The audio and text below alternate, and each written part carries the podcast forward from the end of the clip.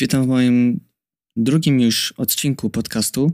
W tym odcinku chciałbym opowiedzieć o pewnej śmiesznej w sumie, e, biorąc całokształt sytuacji, która no wydarzyła mi się ostatnio, może to było z dwa miesiące temu.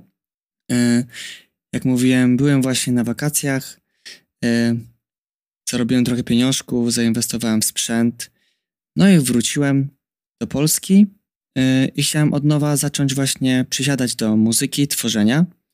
I jeden z pierwszych utworów, za który się zabrałem, y, nie ma go nigdzie w sieci, ponieważ posłużył mi po prostu za drogę y, pewną.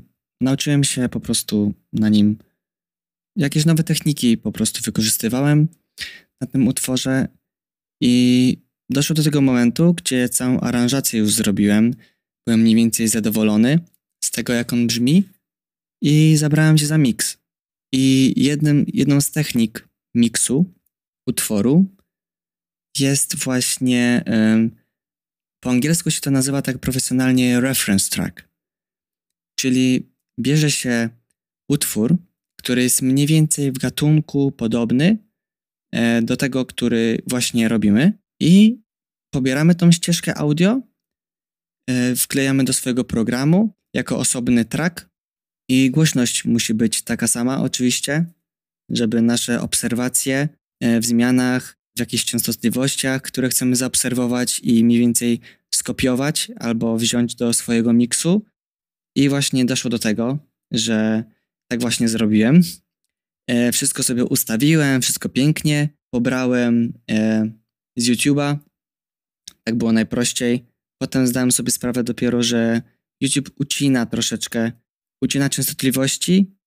Jest nałożony prawdopodobnie limiter na każdej stronie, yy, albo jakaś kompresja. No, jak się wrzuca na przykład utwór na Spotify'a albo na YouTube'a, no to załóżmy, jeśli nasz utwór jest za cichy, no to Spotify e, automatycznie go podbija do głośności tam e, bodajże minus 14 decybeli.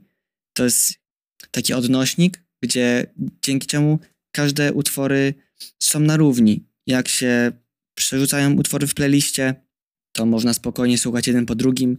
Nie trzeba jeden podgłaśniać, drugi ściszać, ponieważ audio jest na tej samej głośności. No i wracając do e, mojego miksu, nie wiedziałem, jakby widziałem, że ten utwór mój reference track, który pobrałem, Panda Ice, jakiś to był utwór właśnie Panda Ice'a, możecie sobie obczaić jego twórczość. E, taką mocną muzykę dubstep ma. Dubstep, jakiś future bass, e, połączenie takiej elektronicznej muzyki. Ostatnio nawet jakąś klubową muzykę wszedł.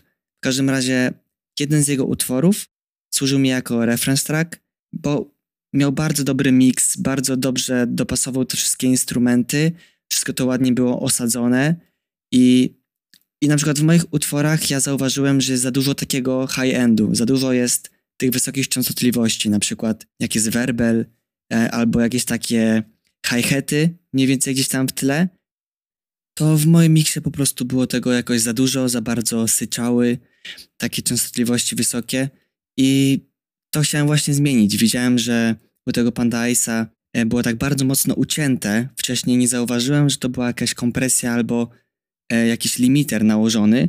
Dopiero mi to kolega e, wytłumaczył. I tak przy okazji dowiedziałem się, to jest taka ciekawostka, że jeśli tworzycie utwór i chcecie właśnie skorzystać z reference track, to najlepiej jakbyście e, korzystali z Apple Music albo iTunesa, bo tam najmniej właśnie są ucinane te wszystkie częstotliwości. A jeśli chodzi o korzystanie, no to mam na myśli pobranie po prostu ścieżki audio z tych z tych platform streamingowych, jeśli da radę, bo podobno da radę. Tak mój kolega jakoś e, udało mu się. W każdym razie sprawa u mnie wyglądała następująco. Najczęściej ja nie pobierałem sobie e, ścieżki audio i wklejałem ją do programu, tak jednak nie było. Ja raczej, no, no jarałem się tą całą muzyką, jaką robi Panda Ice e, przez YouTube'a. Po prostu odpalałem jego utwór i porównywałem jego mix E, do, do mojego miksu, do mojego wykończenia utworu. I nie wiedziałem, dlaczego u niego tak to wszystko czysto brzmi, tak wszystko po prostu brzmi wręcz cudownie dla moich uszu, a mój utwór jest taki zbyt, e, jakby to powiedzieć, taki głuchy w brzmieniu. Był taki za bardzo, e, jakbym po prostu za dużo reverbu nałożył, takiego pogłosu. Nie wiedziałem, co tak naprawdę jest źle. Mój utwór jest zbyt taki szeroki, jego utwór jest taki czysty, przejrzysty, no po prostu no w każdym calu brzmiało naprawdę bardzo dobrze. Ale to już jest, to jest jedna kwestia. Druga kwestia to była taka, że u mnie w programie, jak ja puszczałem jego utwór, to brzmiał nagle szerzej. Zupełnie inaczej brzmiał, niż jak puściłem go w przeglądarce. I to też mi taki e, problem w głowie stwarzało, bo nie rozumiałem, jak to można pobrać e, pewną ścieżkę audio, wrzucić do programu i ona brzmi zupełnie inaczej. No, nie rozumiałem tego nonsensu po prostu. Tam jakiś nonsens prowadzało w głowie i okazało się, że po prostu podczas rozmowy z moim kolegą ja mu powiedziałem, że dlaczego u mnie w programie jest tak szeroko, jakby przejrzyście, wszystko ładnie, jak odpalam, ale zarazem też e, to nie wpływało też za bardzo dobrze. Uważałem, że to, co jest u mnie w programie, nie brzmi zbyt czysto, jest to takie zbyt rozszerzone, zbyt takie e, szerokie i nie wiedziałem, w czym jest problem. I on mi zadał takie pytanie, czy przypadkiem nie mam włączonej funkcji mono w Windowsie? No od razu to wykluczyłem, no bo stwierdziłem, że no ej, oglądam seriale, yy, słucham muzyki na okrągło i jakby brzmi dobrze, brzmi przestrzennie, więc nie wiem dlaczego miałbym mieć funkcję mono. W ogóle bym się totalnie, no nie wiem, czułbym się bardzo głupio, jakbym miał włączoną funkcję mono. I wypierałem to na początku, yy, ale no coś mi jednak przeszkadzało. No, w tym programie brzmi to bardzo szeroko, bardzo szeroko, a, a no, na YouTubie i tak dalej brzmi to zbyt czysto. I okazało się, że rzeczywiście wszedłem do ustawień i tam była włączona funkcja mono.